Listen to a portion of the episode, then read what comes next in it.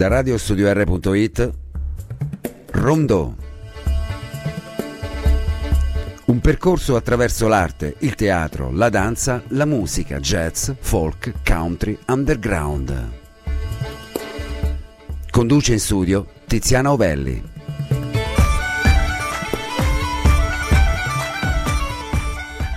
Benvenuti cari ascoltatori, questa è una puntata speciale. Con me sono felice davvero eh, di eh, ospitare eh, Haim Fabrizio Cipriani, grazie Rabbino di essere qui a Radio Studio R. E, grazie a lei. E di ringraziarlo per essere ritornato, perché come ricorderete, cari ascoltatori, ho già avuto modo eh, e il piacere, l'onore di intervistare il rabbino. Era solamente al telefono perché era, eh, eravamo forse all'inizio della pandemia, quando c'era tutto questo frastuono, quando si doveva usare solo i cellulari, ma come vedete ancora purtroppo siamo lontani dal, dallo studio, ma speriamo di ritornare presto, e, però la tecnologia ci aiuta e quindi finalmente posso vederla e, e, e conoscerla, tra virgolette, di persona, anche se c'è questo, questa distanza, insomma, però. Ehm, il rabbino è un bravissimo musicista, avevamo, ne avevamo parlato la scorsa puntata. Io lo disturberò, adesso lo dico in diretta, lo disturberò ancora perché mi piacerebbe che ci parlasse un po' di musica e di musicisti. Forse anche oggi, se riusciamo a strappargli qualcosina. Eh, però prima ve lo faccio ascoltare perché eh, la, la, ringrazio, ci ha mandato un, un, video che tra l'altro lo trovate su YouTube, giusto Rabbino? È sì, presente sì, sì. su YouTube. Allora vediamo se qui tra me e la regia riusciamo nell'intento far ascoltare. Non si sente? Eh, niente, mh, mm, pazienza, io lo, lo, riesco a vederlo, ma non, ma non a sentire. Riproveremo. Intanto lo facciamo così. Allora, eh, dunque, eh, come le, le, le accennavo, eh, parla- ho parlato in queste ultime puntate, eh, come dicevo, dei cultural studies e di come mh, mm, c'è oggi, come si percepisce la cultura oggi. E eh, l'ho disturbata appunto su, su, questo tema perché mi, mi piacerebbe eh, il suo punto di vista eh, e far conoscere eh, la, la, la cultura eh, del, vostro, del, vostro, popolo, questa cultura eh, così profonda, perché davvero ho letto il libro I 70 volti e, ed è mm, assolutamente eh, una fonte di riflessioni. Ma, ma, tutto il libro, in tutti i suoi capitoli eh, c'è davvero molto mm, da imparare e su cui riflettere. Eh, ho selezionato alcune parti, eh, però mh, mm, intanto di cosa si tratta? Lei ha, l'ha scritto nel 2018, quindi prima dell'ultimo libro che sono, eh, che è, Io, la mia memoria, lei mi aiuterà, col titolo del suo ultimo libro. Ah, l'ultimo libro è la Gadda per l'uscita dei confinamenti. Invece questo... Che, ah, prego. Che è del, del 2020. Invece... E, e que- questo è 70 volti, l'ho appena detto. E, e, mm, di cosa si tratta? Di cosa parla? Parla della Gadà o, del, o, del, o dei 70 volti? I 70 volti. I 70 volti eh, sono una sorta di commento antologico a alcuni, se, alcune sezioni della, della Bibbia ebraica, della Torah. Una, una, una selezione di, diciamo, di, di commenti a, a, una selezione di passi del, della Bibbia ebraica, naturalmente appunto che non ha nessuna ehm, volontà di essere esauriente o esaustivo, però effettivamente perché comunque un libro poi di proporzioni anche abbastanza ridotte, prende in ordine appunto, nell'ordine del testo dei cinque libri del, diciamo, del Pentateuco e ne analizza alcune sezioni da diversi punti di vista, secondo quella che diciamo la, la tradizione esegetica ebraica dal punto di vista mio, che poi un punto di vista personale. Ecco. Allora, eh, rimanendo um, dal punto di vista della cultura, a me è piaciuto moltissimo uh, lei in va, eh, la pronuncia mi perdoni, va era appesantimento. Mm. A un mm-hmm. certo punto, adesso ce lo racconta, ce lo spiega, ma a un certo punto è l'ebraismo si costruirà nel tempo come una cultura dello studio e dell'insegnamento.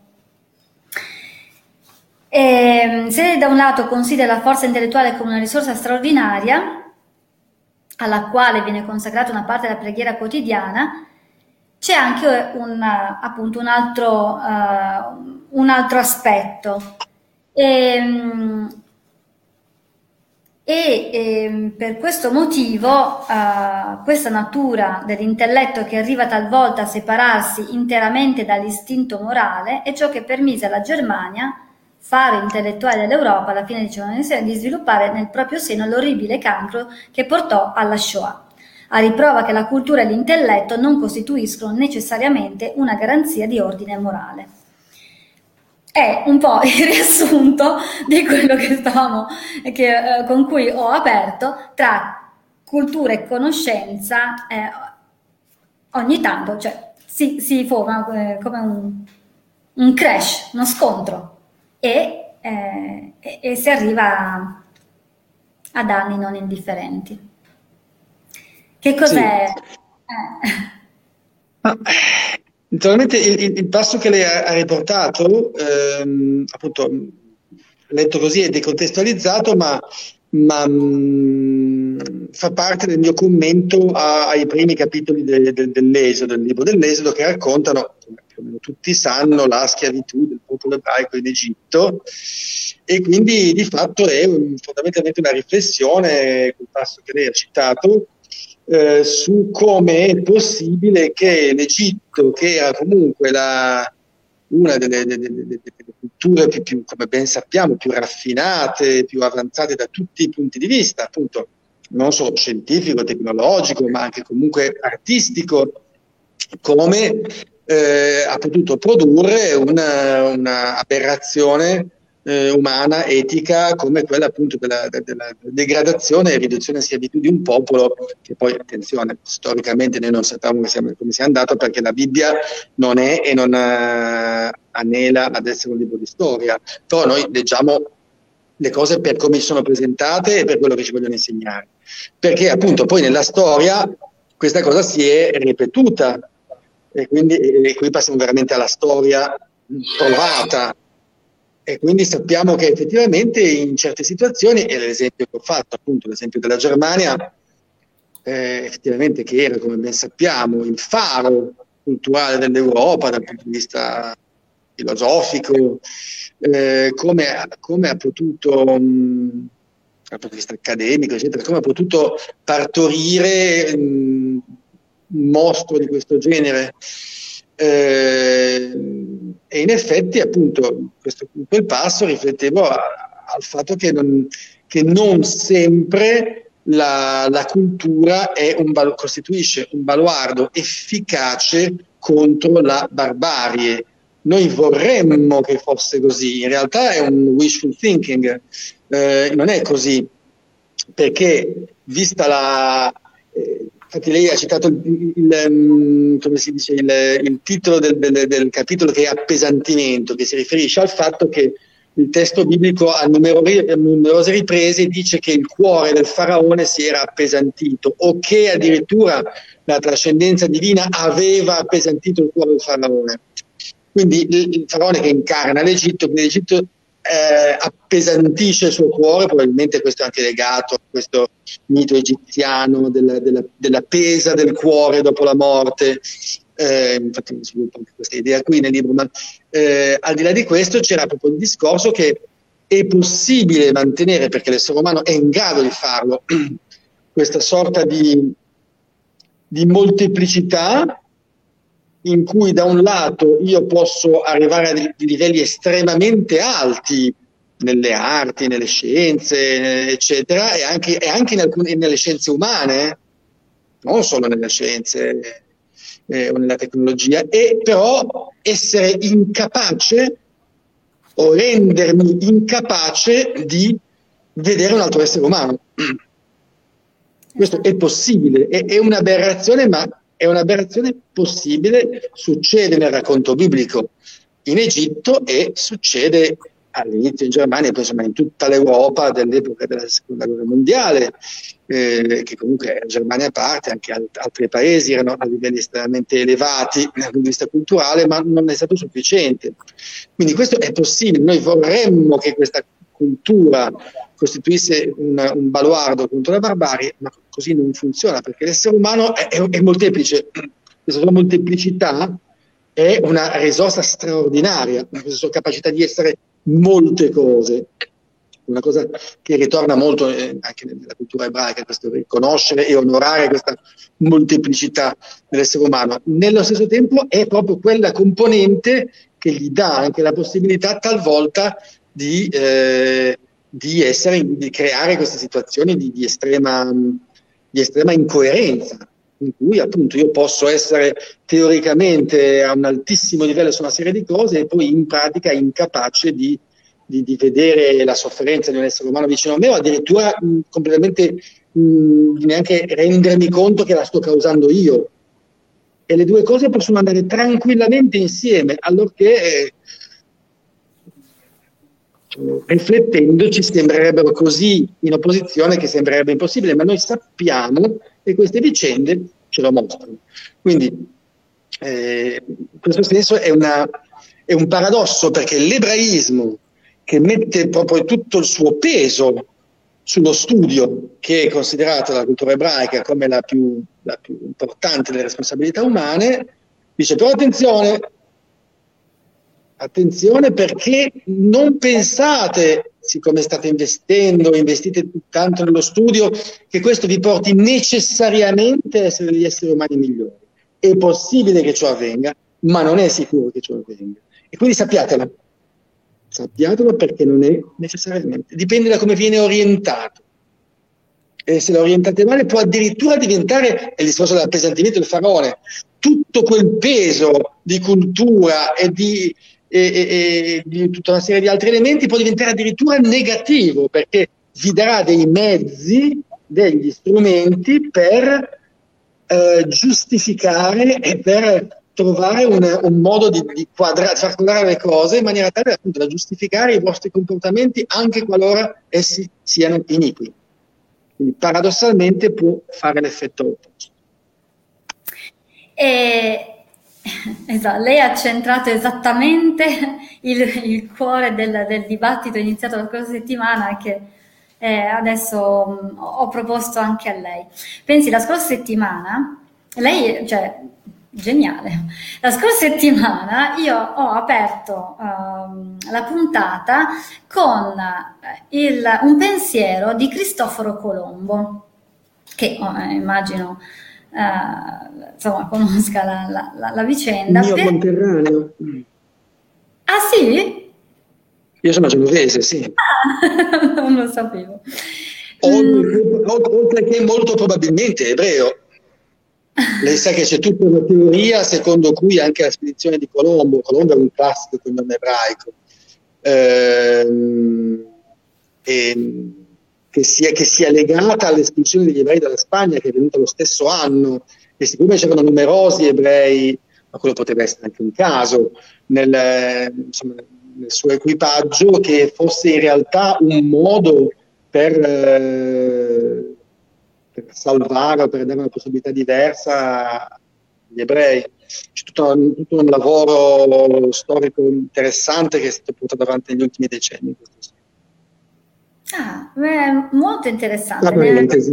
No, è, è, vero, questo, questo, tassello è molto importante perché mm, eh, quel, il, il, pensiero, il brevissimo pensiero che avevo riassunto appunto per introdurre questo discorso tra credenza e conoscenza, partiva dal fatto che mh, Cristoforo Colombo, la figura di, di Cristoforo Colombo così eh, importante, perché è stata fondamentale, ehm, è appunto emblematica perché eh, nella, uh, nella sua volontà di ricerca eh, trova eh, qualcosa di nuovo, ma um, persiste in lui l'idea che non sia qualcosa di nuovo, nonostante eh, i fatti, nonostante la, la, la, la, realtà, l'aspetto fattuale, cioè proprio la, realtà. Ehm, perché appunto eh, a sostegno del suo pensiero c'era appunto tutto il suo patrimonio eh, di eh, conoscenza ehm, sia del, dei testi, di, di, dei libri, ma anche eh, così, delle cartine geografiche, della, della, sua esperienza proprio come navigatore, cioè c'era un, un insieme tra, come ho detto la, la scuola di scibile e di empirismo. Erano fusi, per cui eh, la, la, la, convinzione, la convinzione era, era, forte. Ed è appunto eh, da, da, questo appunto si sviluppava questo discorso della, della conoscenza ed è per cui eh, eh ho scelto queste, queste e lei eh, appunto in questa sua um, spiegazione ha centrato esattamente esattamente il punto, giusto? Se, o vuole aggiungere qualcosa? No, confermo, era abbastanza, corrisponde abbastanza. Però me lo ricordo, dopo eh, mi, mi, devo segnare questa cosa che mi ha detto di Cristoforo Colombo. E, sì, lei sa che la situazione ebraica all'epoca era drammatica in Spagna perché il 492 è l'anno dell'espulsione in cui appunto dopo, che, dopo la riconquista, dopo che appunto il, il, il cattolicesimo aveva ripreso il potere della Spagna, che precedentemente chiaramente era, era in mano araba, musulmana, e in quelle, quella situazione gli ebrei stavano piuttosto bene, ma con il ritorno del cattolicesimo ci furono delle persecuzioni, l'inquisizione, eccetera, eccetera, e si arrivò nel 92, nell'estate del 92, 1992 proprio a questa situazione in cui gli ebrei erano obbligati a lasciare la Spagna o a convertirsi. Eh, esatto, e nacque, si sviluppò, si era sviluppato in quegli anni il fenomeno del marranesimo, che era il fenomeno appunto marrano in realtà eh, era una parola in spagnolo era dire porco, maiale, ed era usata in maniera dispregiativa eh, per definire gli ebrei che si convertivano fintamente al cattolicesimo per poi continuare di nascosto a um, professare l'ebraismo, cosa che poi ha una storia molto lunga perché c'è anche tutto un maranesimo italiano particolare, perché in tutti quelli che erano, poi soprattutto il sud d'Italia, insomma, che dipendeva appunto da, dai monarchi spagnoli, eccetera, eccetera, ehm, questo fenomeno diventò molto molto diffuso, quindi gli ebrei che nelle, nelle cantine o in situazioni di, di, estrema, di estremo segreto eh, tentavano di osservare quel minimo di cose ebraiche che, riuscivano a fare per, per, mantenere un minimo di identità certo. ebraica, ma essendosi convertiti e, e mh, battezzati, eccetera, eccetera,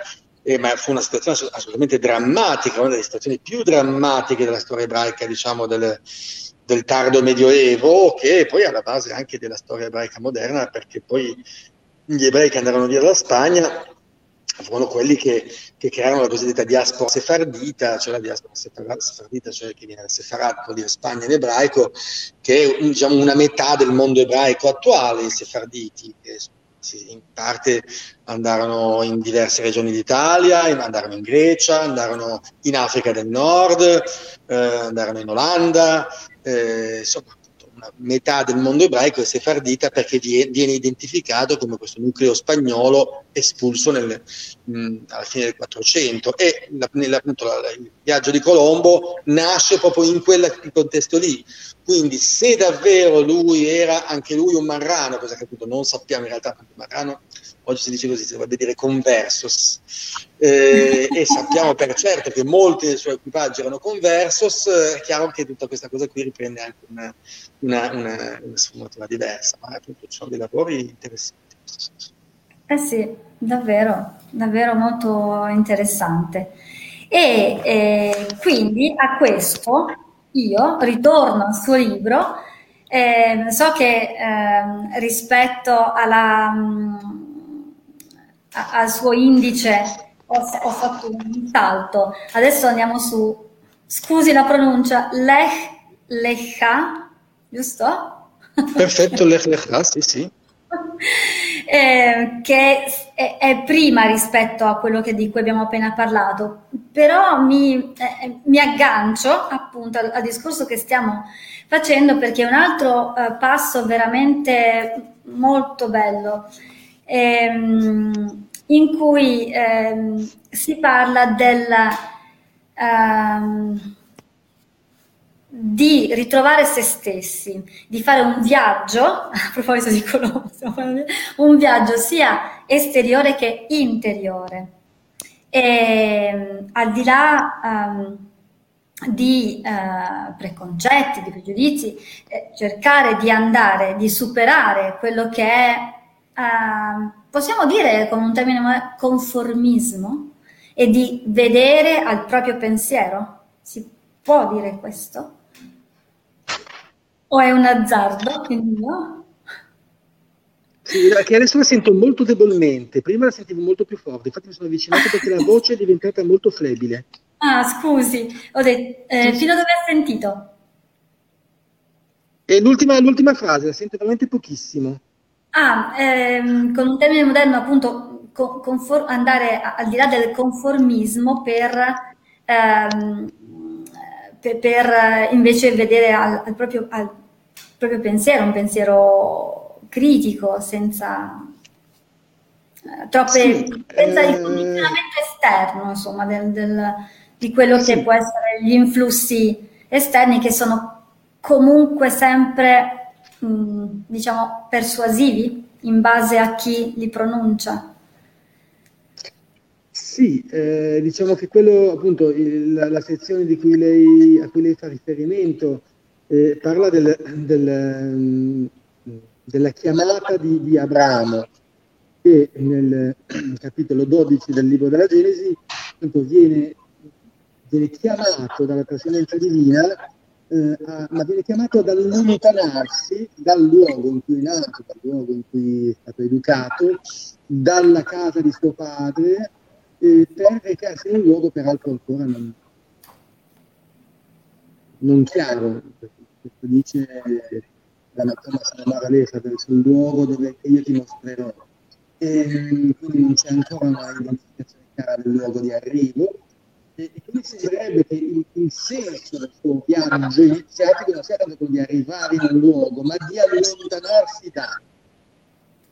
Quindi è vero che c'è questo ler la caccia e vai verso di te, però questo vai verso di te è possibile solo astraendosi da tutta una serie di cose che ci, che ci strutturano e che normalmente ci strutturano in una maniera che noi consideriamo piuttosto positiva la, il luogo in cui cresciamo, le persone che ci stanno intorno, la cultura cui viviamo, che poi in che misura eh, cultura è latente o meno, è un discorso da approfondire. Sta di fatto che studente Abramo che nasce in, in Caldea, in Mesopotamia, viene chiamato ad allontanarsi per diven- diventare un altro, che in realtà è un altro che è, l'alto di sé, è l'alto dentro sé.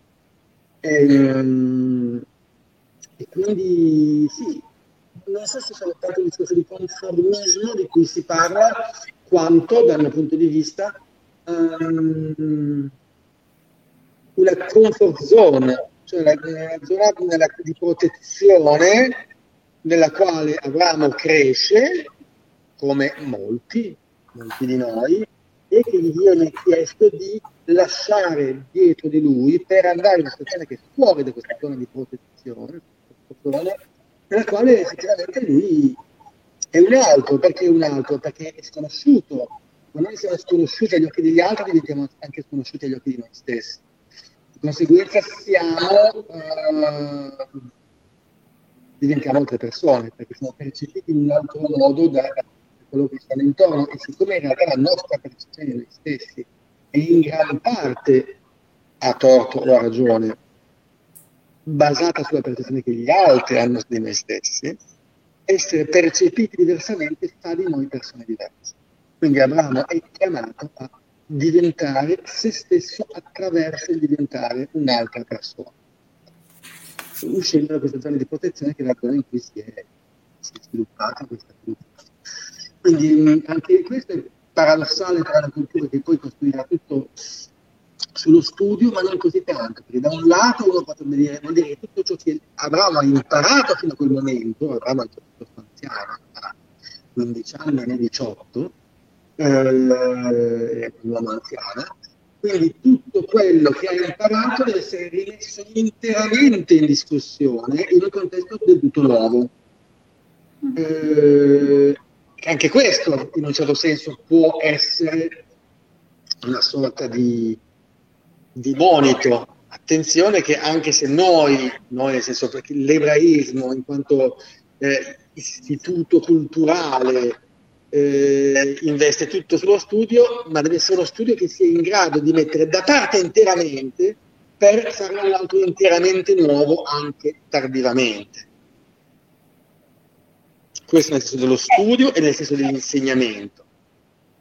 Perché poi la caratteristica di Abramo sarà che avrà moltissima difficoltà a avere figli, li avrà in tarda età e poi però in tarda età avrà ulteriori, in tardissima età avrà ulteriori figli e figlie eh, perché comunque è come se non si fidasse di avere seminato davvero quello che voleva trasmettere con i figli che diciamo ufficialmente avrebbero poi portato la sua, il peso del, del, suo ruolo spirituale, in particolare Isacco, secondo, che poi diventerà il secondo patriarca, ma ehm, vuoi per sfiducia nei confronti di se stesso, che l'ha quasi ucciso suo figlio, vuoi nei confronti del figlio stesso, che comunque una volta quasi ucciso, magari era un po' diciamo in uno stato post-traumatico, ehm, Abramo dopo, queste, dopo, dopo, dopo, Isacco avrà ancora numerosi figli e figlie perché comunque, ripeto, non è certo di avere davvero trasmesso quello che doveva trasmettere. E in effetti un padre che quasi uccise il figlio probabilmente ha ancora da, un po' di lavoro da fare. sì, ehm, proviamo nuovamente con la sua musica, vediamo se va. Sì, Così facciamo un attimo di, di, di break. Vediamo. Regia. Io chiamo regia. Ma non si sente. Temo di no.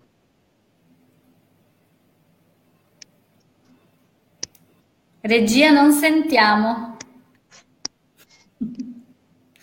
Ah, che peccato. Spiace anche a me perché non l'ho mai ascoltato io questo me lo hanno mandato, è vecchio, è, di, è del 2012, ma non l'ho mai visto. Non mi hanno detto che è bello. Comunque, do, dove si trovava? Almeno mh, mm, cerchiamo di spiegarlo intanto. Ero, era un concerto a Tolone, nel sud della Francia, a Toulon. Ah, che bello! Ed era nel 2012, l'estate del 2012. Quello è segnato, l'avevo segnato. Ma appunto faceva parte di una piccola biblioteca di video che avevo e non l'ho mai guardato in realtà perché poi non mi piace molto guardarmi e ascoltarmi quando suono, neanche quando parlo. E, e, ma mi hanno detto che era, che era, carino, allora me l'hanno detto in questi giorni, allora ho detto vabbè, lo mando. Però mi sembra proprio destino che non, non riesca a vederlo. Niente, ritorniamo qui. E. Però ci farà, ci parlerà un po' della sua musica o di qualche... A Dio piacendo, sì. Cioè, la, la, la, potrò disturbare ancora per parlare un po' della, della musica, dei musicisti. Ce n'è, ce n'è, c'è tanto da dire. Eh, eh, sì, lo so, a me piace molto. Ah, eh, così ricordo, colgo l'occasione per ricordare domani ultimo appuntamento con eh, Festival Victor Ullman e saluto anche il maestro e direttore d'orchestra Davide Casali. Quindi ascoltatori, domani eh, metterò, condividerò sulla pagina di Radio Studio R eh, l'ultimo appuntamento del Festival Victor Ullman e così potrete ascoltare un'altra parte di questa bellissima musica. E allora ritorniamo. Senta, siccome siamo in primavera, adesso scherzo un pochino, siamo in primavera, un'altra parte che mi è piaciuta moltissimo è il mandorlo, a parte che mi piacciono le mandorle comunque. È, è mo, molto bella. Di cosa si tratta? Perché è così importante l'albero, il mandorlo? Poi i bellissimi mandorli in, della, in fiore della Sicilia sono straordinari, tra l'altro. Ma questo è un altro aspetto del mandorlo. È un altro aspetto, ma nella cultura biblica il mandorlo è sempre stato molto, molto eloquente, anche per, perché uno dei, dei, dei, primi, dei, primi, alberi a fiorire nella, in primavera. Quindi è, è, per questo che in ebraico si chiama shaked, che vuol dire essere solerte, essere efficace, solerte, veloce. Ehm, proprio perché viene dal fatto che è uno dei primi a risvegliarsi. Eh, ed è per questo che ha un, un, ruolo così simbolicamente importante. Poi nel contesto che mi, che mi, citava lei si riferisce al fatto che viene usato come un ramo di mandorlo, viene usato come per fare una sorta, una sorta di test riguardo al sacerdozio della tribù, della tribù, di Levi, che era la tribù appunto sacerdotale, che in un contesto pol- politico particolare, di cui fa oggetto di una narrazione biblica nel libro dei numeri, effettivamente c'è tutta una sorta di, di, di, rivolta, di contestazione politica molto forte nei confronti della leadership di, Mo, di Mosè e di suo fratello Aaron. Suo fratello Aaron è il gran sacerdote, il sommo sacerdote, il primo sommo sacerdote, perché è il capo della tribù di Levi, che è appunto la tribù dei Leviti, che sono i sacerdoti, e c'è tutta questa sommossa nei loro confronti, un po' perché sono accusati di mantenere il potere politico dalla parte di Mosè, sacerdotale e religioso dalla parte di Aronne, ehm, con una sorta di situazione un po' di, di, di, argomento demagogico del tipo, insomma sì, però noi siamo, eravamo tutti al Monte Sinai, tutti abbiamo ricevuto la, la, la, la rivelazione divina perché voi vi mettete sopra gli altri e mettete la vostra tribù sopra gli altri. E, e quindi viene poi una serie di contrasti e alla fine viene fatto questo, questo strano test nel quale insomma eh, ogni capotribù mette un, un, un bastone, un bastone di comando nella tenda del santuario e poi eh, si vede qual è il bastone che fiorisce e quello che fiorisce è appunto il mandorlo in questione che è quello di, della tribù di Levi. È un modo un po' molto poetico, molto bello di, di, di, affermare o di riaffermare probabilmente in un'epoca in cui la, la, la, l'autorità e il ruolo del, gruppi sacerdotali forse è un po' in difficoltà di affermare la loro, diciamo, la legittimità del loro ruolo, la vedo così.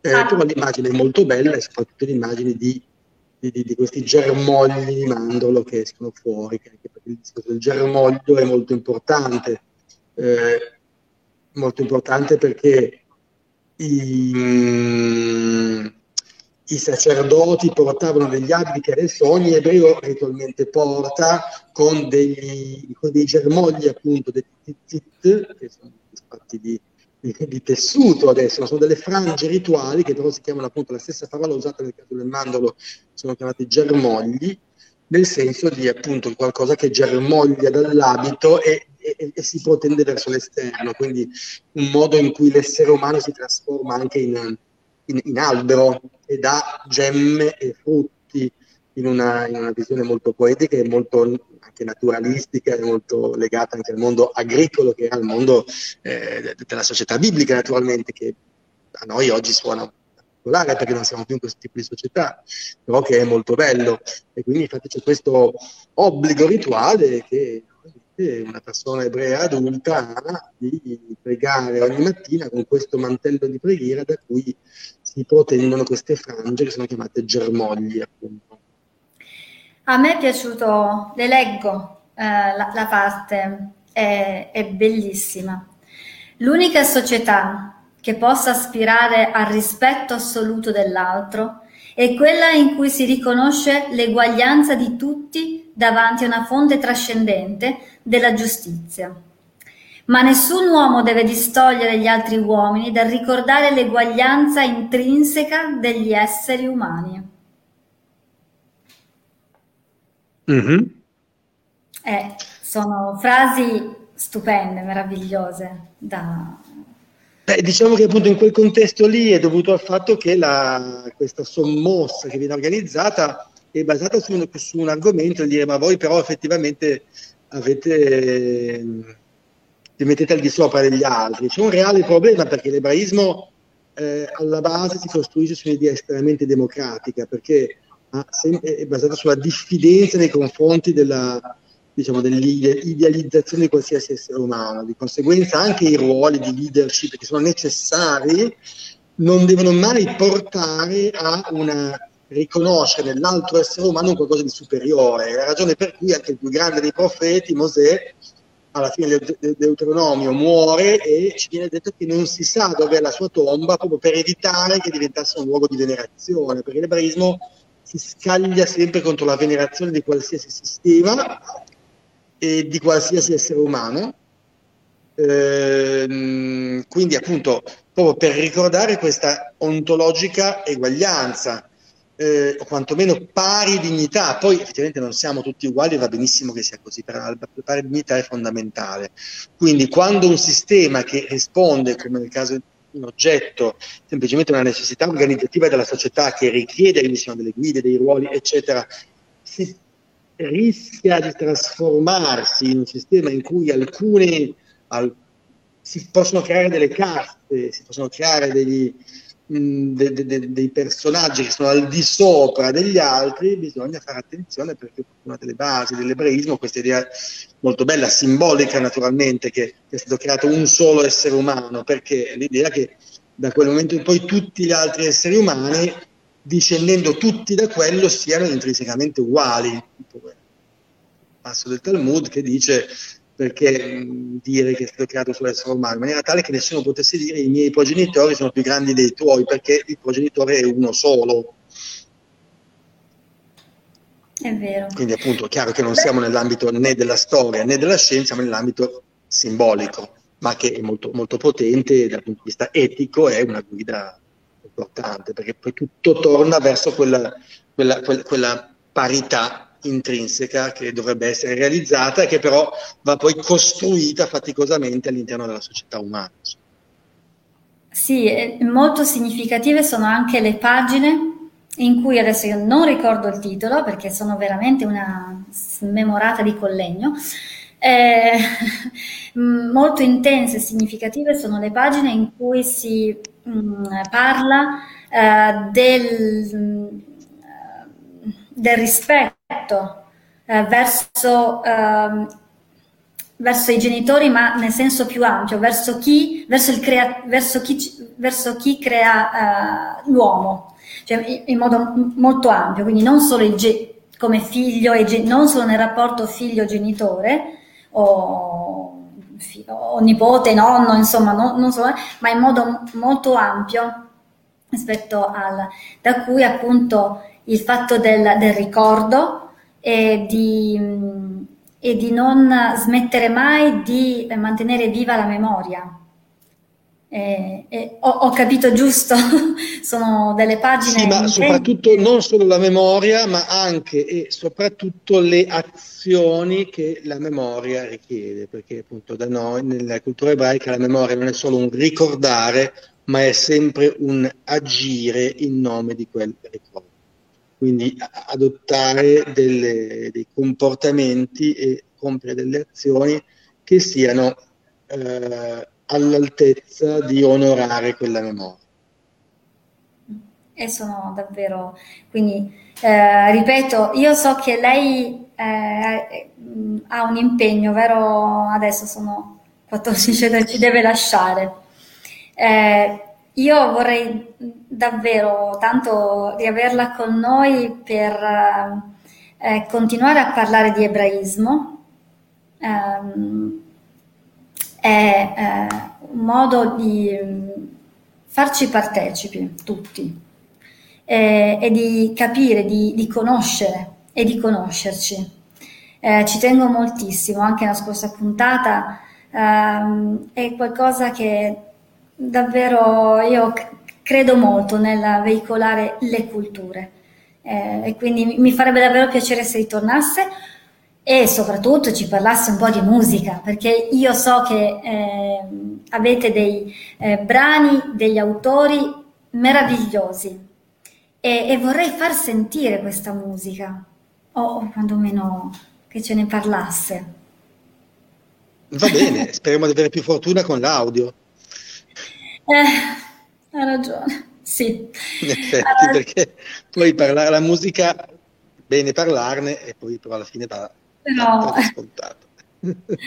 Ha assolutamente ragione, quindi io ricordo, uh, allora lei ricorda il suo ultimo libro, io ricordo il titolo di questo che è I 70 volti, Haim Fabrizio Cipriani del 2018, invece appena uscito uh, nel 2020 Ehm... E la, la Haggadah per l'uscita dai confinamenti, che è un testo che parla dell'uscita dall'Egitto, che con appunto, un mio lungo commento, le belle illustrazioni della pastora valdese Ilenia Goss, che mi ha aiutato in questo lavoro.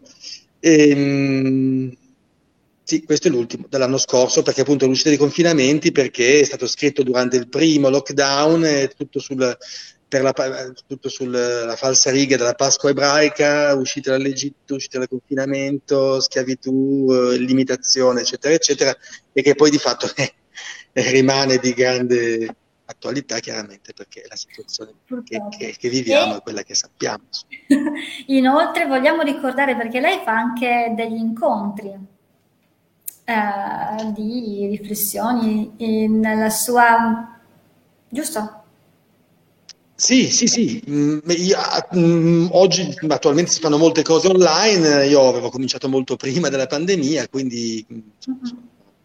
Ehm, lezioni, studi di, di, di, carattere biblico, appunto adesso facciamo una serie su, sulla Bibbia ebraica, sulla Torah, in tre, in tre lezioni, poi attività regolare con questo gruppo Ezraim, che è appunto il mio gruppo di studi e di vita ebraica. Eh, a livello nazionale, poi quando si poteva e quando si potrà si facevano anche ogni tanto delle iniziative in presenza in vari luoghi italiani, adesso per ora quelli li abbiamo sospesi, facciamo attività online.